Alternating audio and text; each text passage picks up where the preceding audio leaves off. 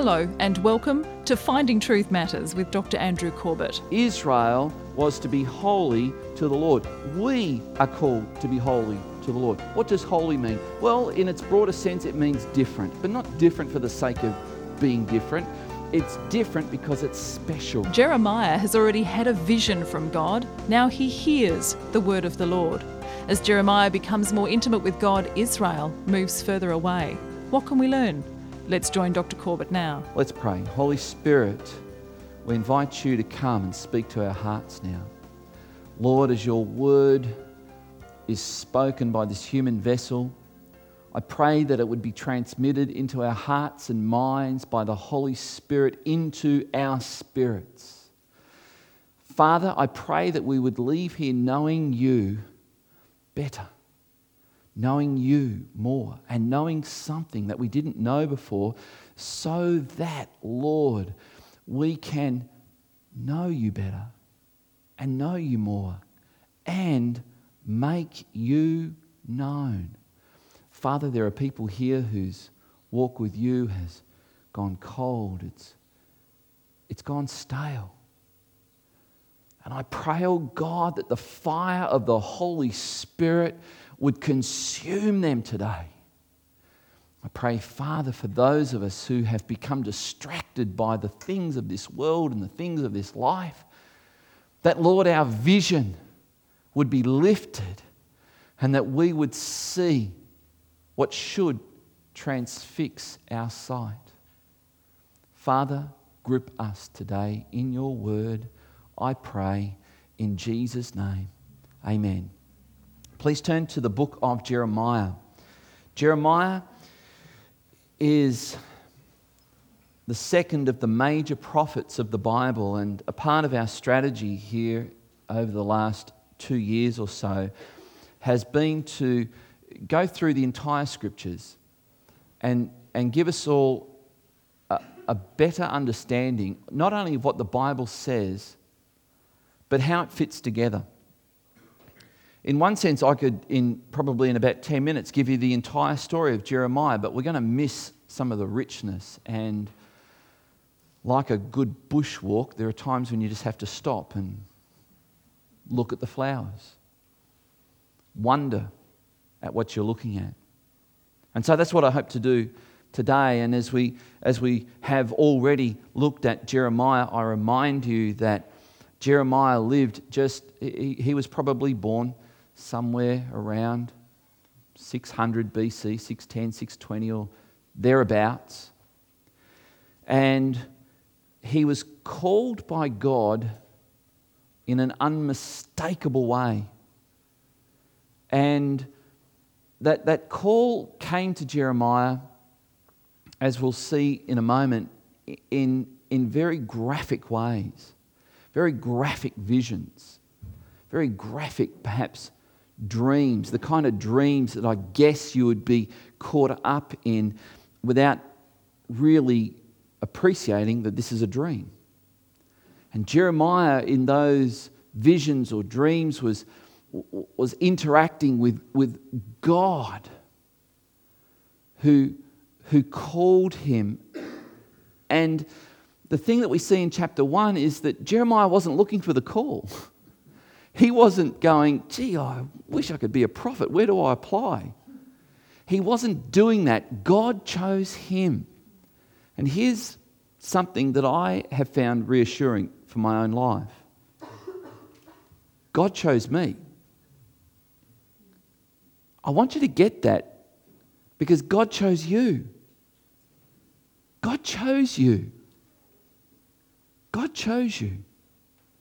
And when I'm done sharing this message, I'm going to invite those who've never responded to that call of God to respond because it demands a response.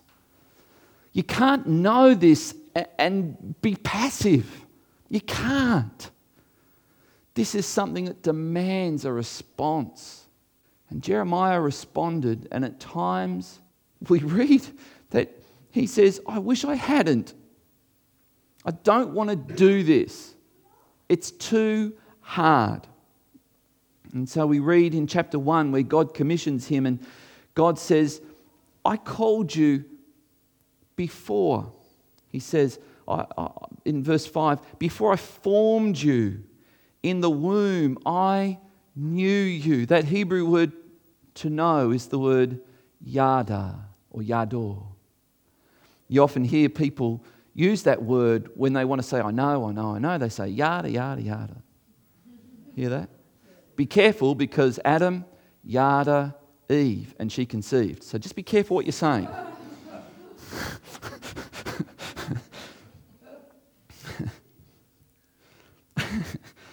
anyway. And God calls Jeremiah and says, Where I call you, you will not want to go. What I give you to say, you won't want to say it, but I will be with you. Go and speak. And don't be afraid of them. And I've said before, that would make me afraid, hearing God say that. If it wasn't for the fact that God said it. Because when God says something like that, there is power in the word to obey. Let me state that again. When God calls for obedience, he does so with his word, and his word empowers obedience. I think it's one of the reasons why we need to be in church on a Sunday, and we do have certain do we call them sacraments? Do we call them ordinances? Depending on how you define the terms. And I'm sure Tony and Bob could have an interesting discussion over the nature of sacrament. And, and for some people, a, a, a sacrament or an ordinance is, is something that, that not, it, it not just reminds or says something, but it actually, in an indirect sense, administers the grace of God and the grace of God can come through the preaching of the word. And Jeremiah, when he received the word of God, he was empowered to obey it. Empowered to obey it. That's why I think we need church on a Sunday and we need the word of God preached on a Sunday. It empowers us to obey. We celebrate communion and as Tony said, it reminds us, and we need, there are certain things we need to remember. We need to constantly remember, and that's, the, that's really the word ordinance. It's to be reminded. And as Jeremiah was charged with the word of God, we come through to the end of chapter 1 and we see that, that he's given an overview of what this is all about. He says in the opening two, three verses that he prophesied during the reign of three of Judah's kings King Josiah, King Jehoiakim, and uh, King, uh, where, who was Mattaniah, who uh, Jehoiakim. Uh, I'm not sure if that's mentioned there. But there were the three kings that he ministered to. And what we're about to read in chapter 2 is is some of the earliest prophecies he got. In fact, we, are going to see something I think is, is quite startling here. So, as we look at Jeremiah, the prophet who wept, the prophet who was gripped by his own word, the prophet who felt what God was saying, not just said what God was saying, we're going to see that this prophet is now going to come back on the scene Chapter 1, he's maybe 12 years old, 13, maybe. Around about this time in the history of Israel, the law was rediscovered. And Jeremiah's father was a priest responsible for teaching that law. And so, young Jeremiah, about the time he was called to be a prophet, would have heard his father teaching the law, and he himself would have taken that on board. Now, we're a few years down the track. He's perhaps approaching 20 or so. And we come to chapter 2. And I'm introducing this to you as Jeremiah and the word of the Lord. Before it's been Jeremiah and visions from God. Now it's Jeremiah and the word of the Lord. And I guess there's an interesting point here. Jeremiah, as we'll see in a moment, had come to a point where he didn't need dreams and visions anymore. As a young boy, God spoke to him through that means, but now he's sensing the word of the Lord. So come with me, chapter 2, verse 1. This is what we read. The word of the Lord came to me, saying, Let's just ponder that for a moment. The word of the Lord came to me, saying, The word of the Lord came to me. How does the word of the Lord come to a person? You see, I, this tells us something about what was going on between the reluctant Jeremiah of chapter 1 and the now emerging prophet Jeremiah of chapter 2. We're going to see that Jeremiah is told in a moment, in the, in the next part of this, go and proclaim this in public in Jerusalem. We'll come to that in a moment. I just want you to see this point. I want you to ponder this. The word of the Lord came to Jeremiah. How does that happen? My understanding is that as we read on in Jeremiah, we find Jeremiah doing this going out into the wilderness, talking with God, praying with God, praying to God, talking with God. At times, he writes some of his prayers down.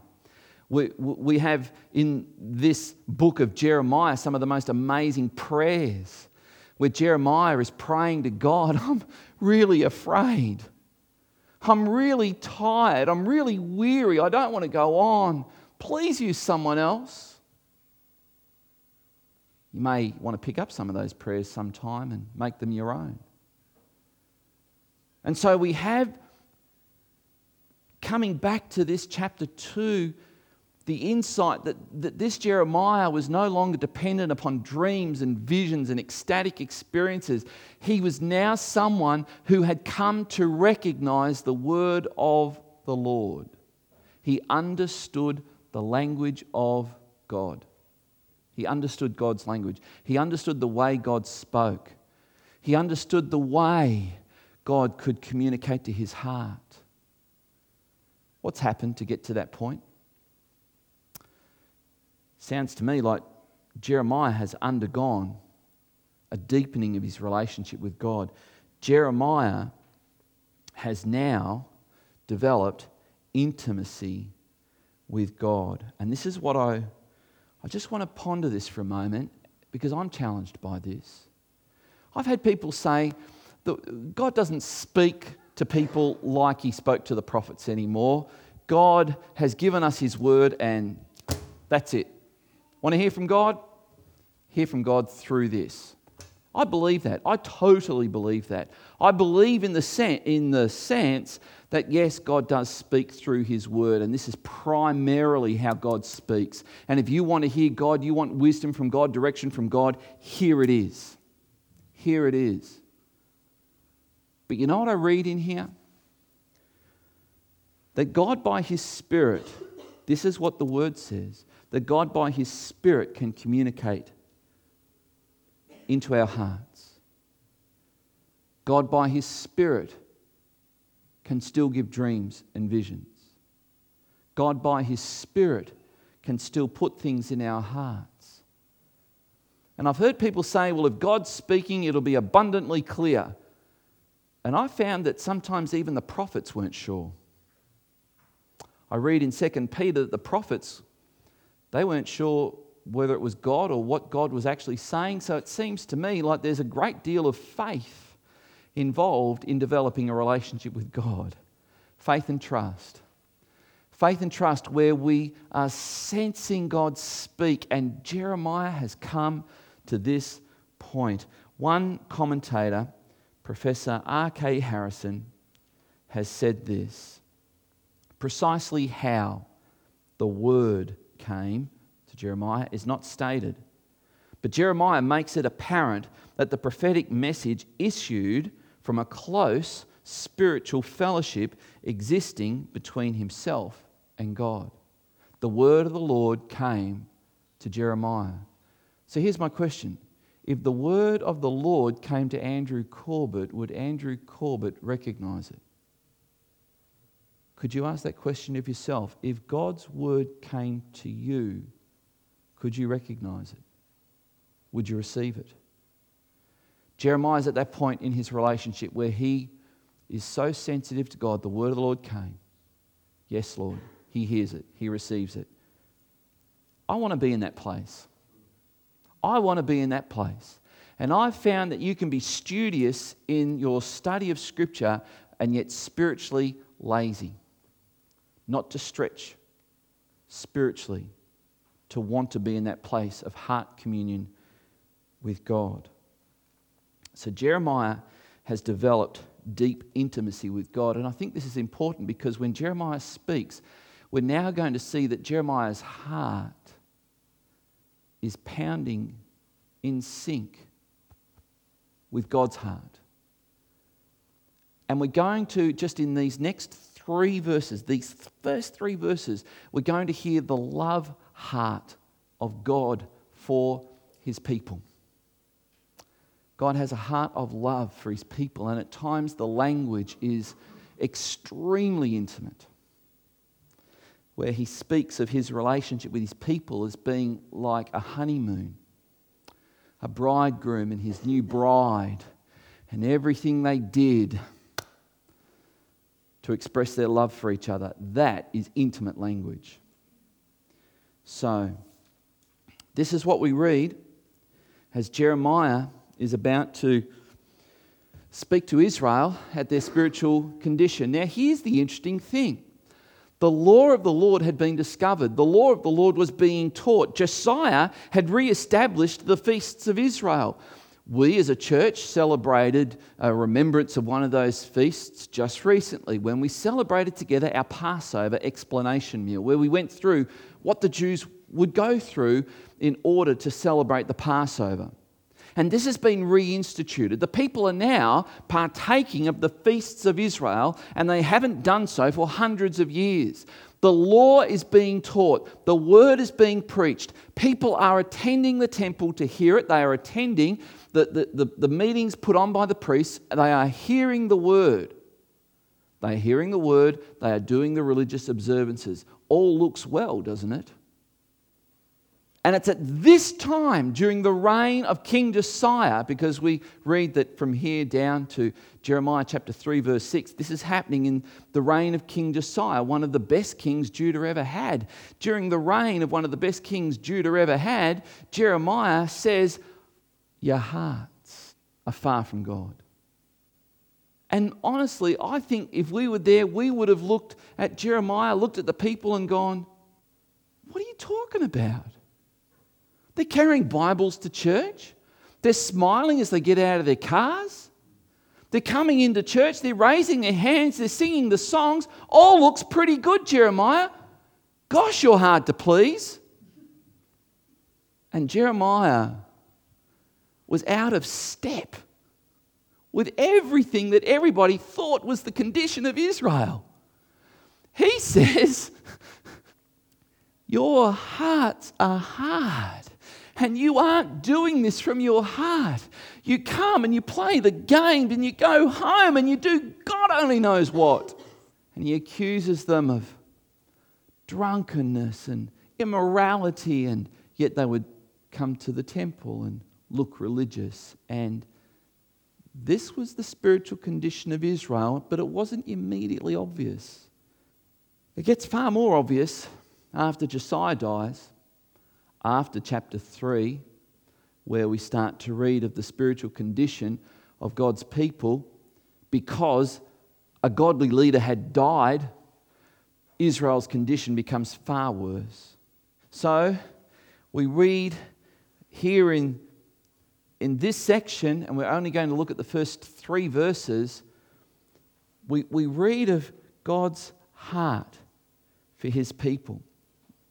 So I want you to see here that God tells Israel what they were called to be, what they were called to be. And as we do this, we're going to see three things, three particular aspects to the call of God on their life. And this is what I want you to see is that what Israel was called to be, the church is called to be. And I'll show you that in a moment. So, we're going to read Jeremiah chapter 2 and verse 2.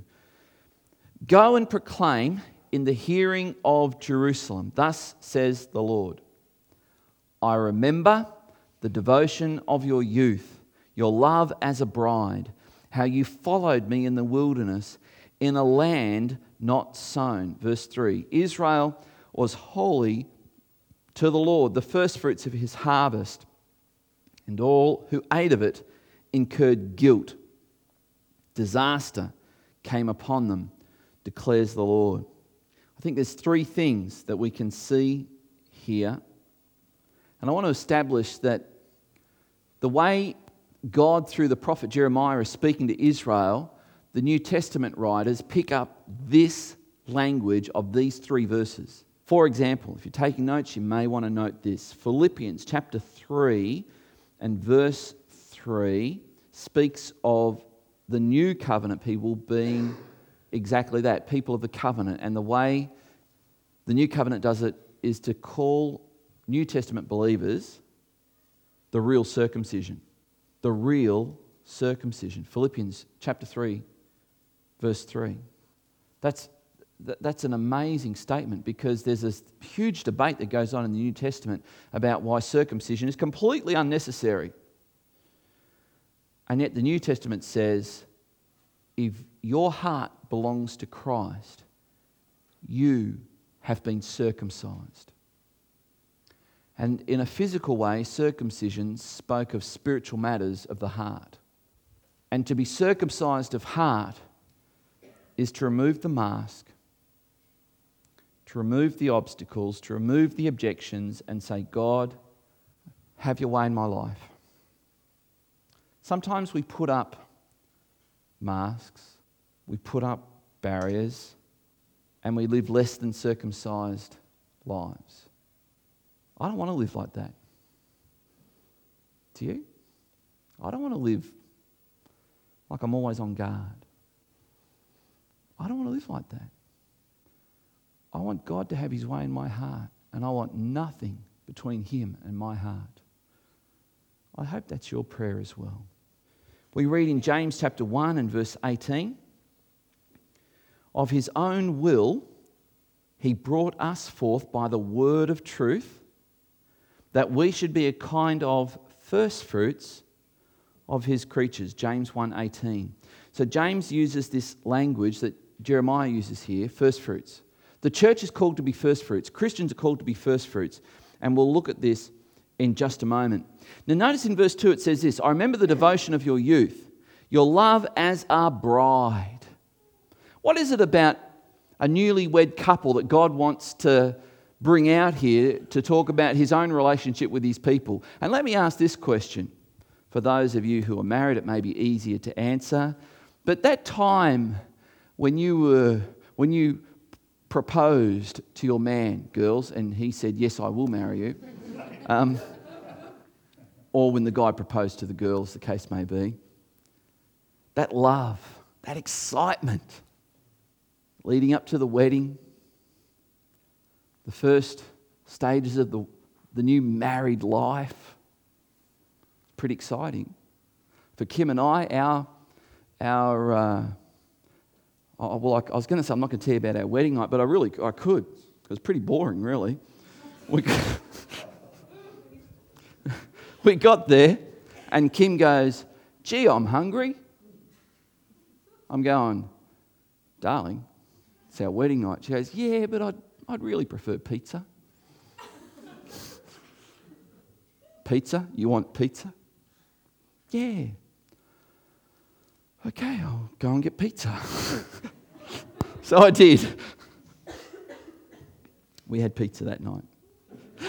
Now, maybe our honeymoon isn't the best example, but there are couples where they get engaged and the, it, it's exciting, and it was, it was exciting for me. I remember I took Kim out for a meal um, overlooking Corio Quay in Geelong, and I, I was dressed up, and, and I told her to get dressed up, and, and then I walked, We walked from the restaurant across the road, and the moon was out, and the stars were shimmering, and it was shimmering off the water, and, it, and the lights were soft. And, and I reached into my pocket and I looked at her, and she said to me, If you're going to do what I think you're going to do, you'd better get on your knees.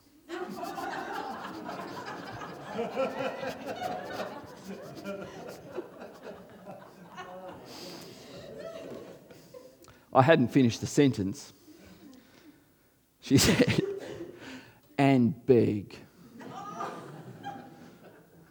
So I did. I got down on my knees, I held her hands, I got the ring out, and I said, Will you marry me? I'm begging you. And she said, Yes. And I was pretty happy. And we were married in less than a year, and ah, oh, we've had a great marriage. Great marriage. And God is picking up on this language of first love love between a, a bridegroom and his bride. And God says, That's how it was with us, remember? That's how it was. You loved me, I loved you, I still love you, but you don't love me. And he says in, in verse 2 that you followed me in the wilderness, in a land not sown. And a newlywed couple will put up with a lot. When Kim and I got married, we had uh, we didn't even have a bed. We had a we had two chairs. One of them now is in my office. That was our entire furniture. But it didn't matter. We were in love. We didn't need furniture, we just needed each other. We needed furniture pretty soon afterwards, but And God is saying, in the wilderness, you, you, didn't have anything. You didn't have houses, you didn't have vineyards, you didn't sow crops. I looked after you, you depended upon me. We were happy together. When, we had no, when you had nothing, you had me. Wow. Sometimes stuff, things, comfort, is a huge spiritual obstacle. You ever found that? G.K. Chesterton, the master of saying a lot with little, was once reported to have said when he saw a very obviously wealthy man walking toward him and pass, past him on the streets of London, G.K. Chesterton saw this very wealthy man and said, There, but for the grace of God, go I. G.K. Chesterton saw that God not making him as wealthy and as successful as that man was the grace of God. Sometimes we pray for success, and I don't think we really know what we're praying for. You don't need might, which is success. You don't need riches, stuff. You need, as it says in Jeremiah 9:23, to know God, and that word to know is to love. To love. That's what we really need. And this is what God's saying. This is the language He's picking up here. You were devoted to me in your youth, like a bride to her new husband. Wow. Notice in verse 3 Israel was holy to the Lord, the first fruits of his harvest and all who ate of it incurred guilt. Disaster came upon them, declares the Lord. I want you to see three things in this verse as we bring this to a close. These three things, the New Testament picks up on these three things and says, Church, pay attention. First thing, notice in verse 3, it says, Israel was what? Holy to the Lord. Israel was to be holy to the Lord. We are called to be holy to the Lord. What does holy mean? Well, in its broader sense, it means different, but not different for the sake of being different. It's different because it's special. It's different because it's not common. It's different because it's not cheap and ordinary. It's not the lowest, it's the highest. It's that that crockery that you bring out of the glass cupboard when you have very special guests. It's not common. Israel wasn't to talk the way the world talks. They weren't to eat, drink, and be merry the way the world was. They were to be different, holy. Now, some people think holy is keeping a set of rules and regulations, and this defines whether you're holy or not. I know when I came into um, Pentecostal church very early on, there was great, you know, there was debates over whether women could wear makeup, whether that was holy. And I've seen some women without makeup, and it, trust me, it's holy if you wear it. But there were debates over whether you, could, whether you could listen to certain music. And I remember being in youth group, and we, we, were, we, we were played music backwards to find out that it was unholy. Mate, you could listen to it forwards and get a pretty good idea. and so there was massive LP smashing nights and, and all, all this sort of looking at me like LPs. Um, uh, it's a great big vinyl thing. It's a before there was iTunes, there was LPs. There was before there was CDs, there was LPs. And we were told this is not holy. This is of the devil. To listen to John Farnham is of the devil. ABBA was of the devil. ACDC was the devil. Antichrist, devil's child, apparently is what that, the band actually stood for. And we were told that if you didn't listen to this music and didn't watch those films and didn't wear makeup, you could be holy. Look, that is all outward stuff. Where does holiness start? Here, right in here. God, have your way in my heart.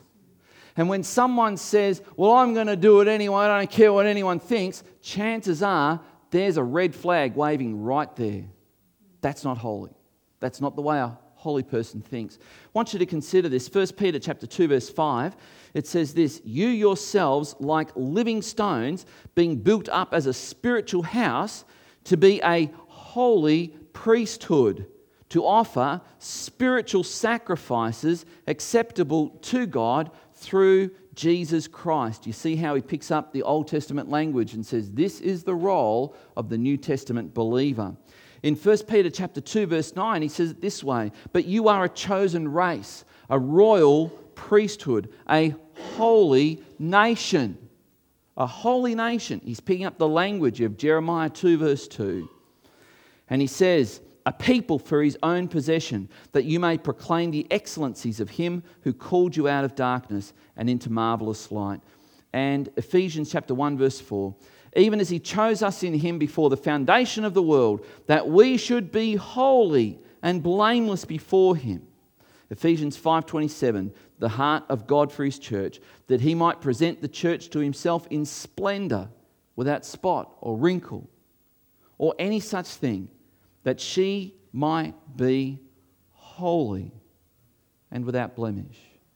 Holy, a heart that is opened and given over to God. God, lead me, guide me, direct me. Help me to be the person you want me to be. Don't let hurt stand between your heart and God. Don't let offense stand between your heart and God. We're called to be holy. Those things must be dealt with. Forgiveness is necessary in order to be holy. The second thing we can see, it says in verse 3 that they were called to be first fruits of the harvest. Israel Israel's called to be the first fruits of the harvest. What harvest? The harvest of the nations. The harvest of the nations. Israel wasn't meant to be the only people saved, Israel was meant to be the first people saved. You're not meant to be the last fruits. You're meant to be the first fruits.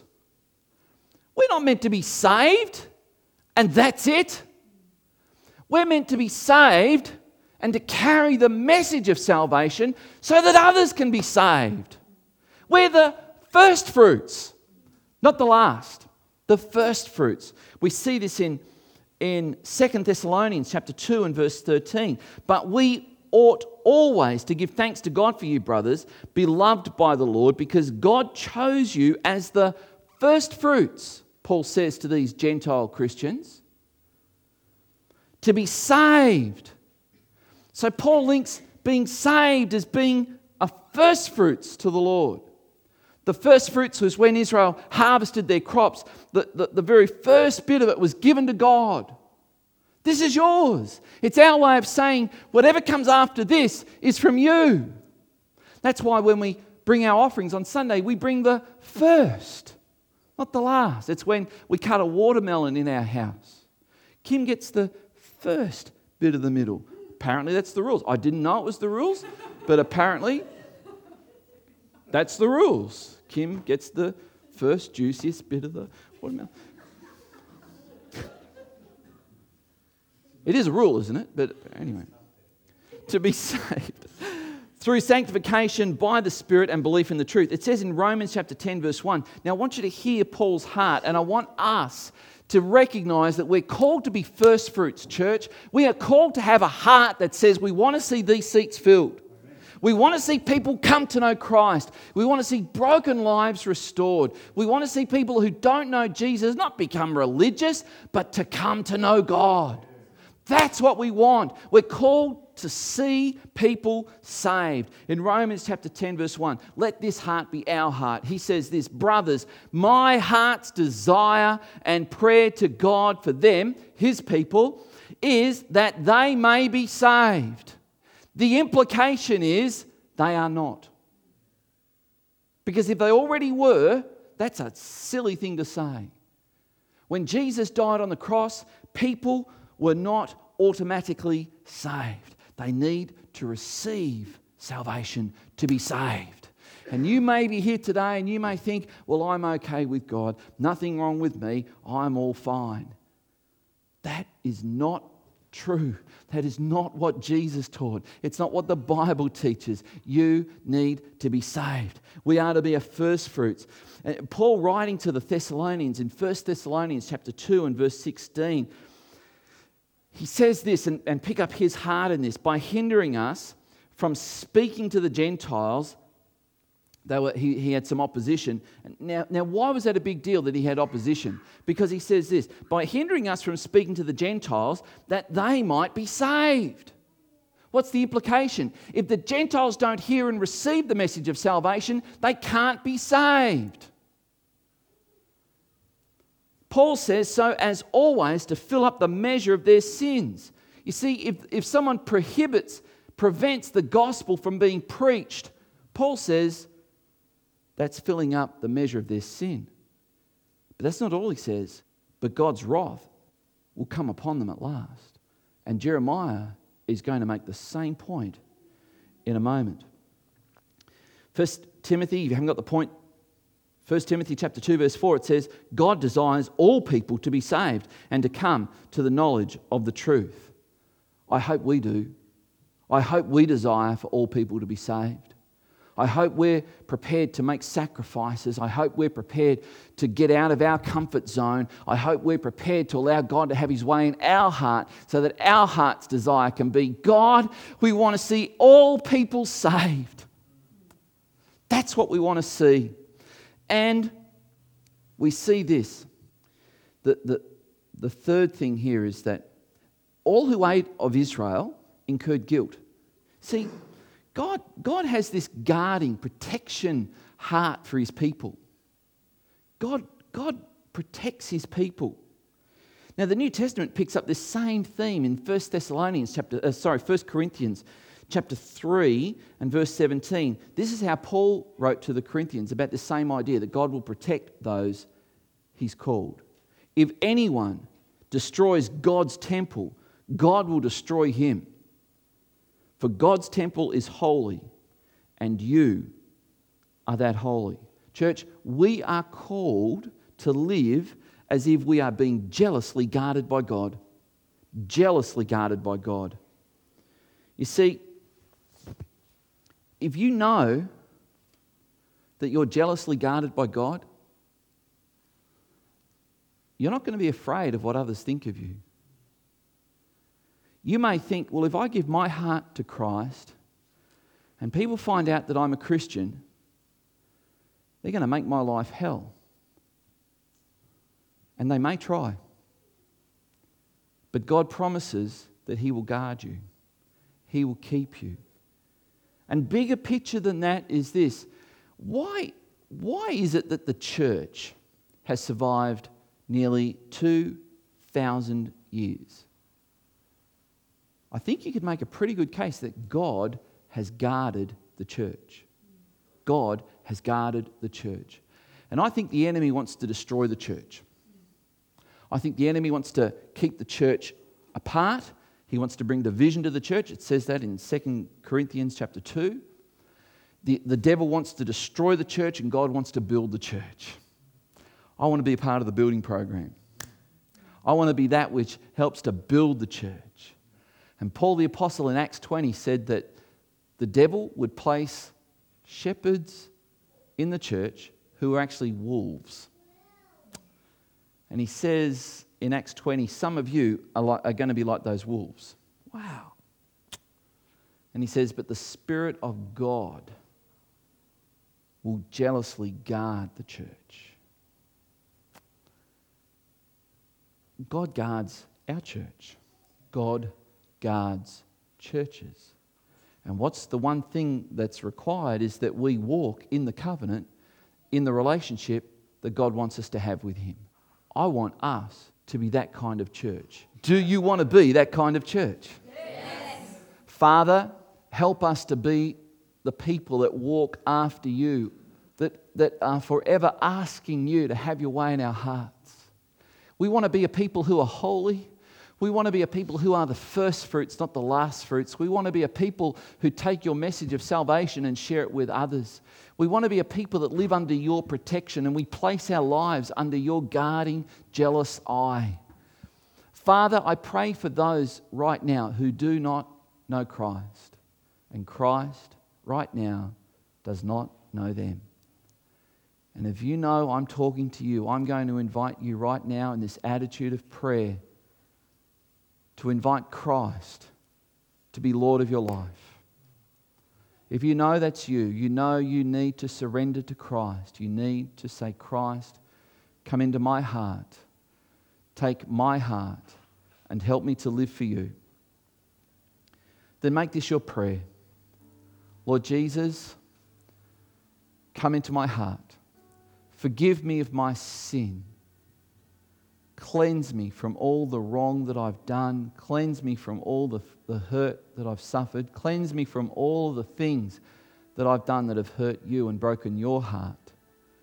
And help me from this point to live for you. I pray. You pray a prayer like that, your life can be changed both now and for eternity. Jeremiah becomes more intimate with God and Israel moves further away. What can we learn? For a CD copy of tonight's message, the fourth in the series on Jeremiah, please contact Legana Media via the website findingtruthmatters.org or at PO Box 1143, Legana, Tasmania 7277. Podcasts and other resources are also available from the Finding Truth Matters website. To subscribe to the monthly e newsletter Perspectives, visit findingtruthmatters.org and click subscribe. Dr. Corbett is pastor of Legana Christian Church and president of ICI Theological College Australia. We invite you to join us at the same time next week for another Finding Truth Matters.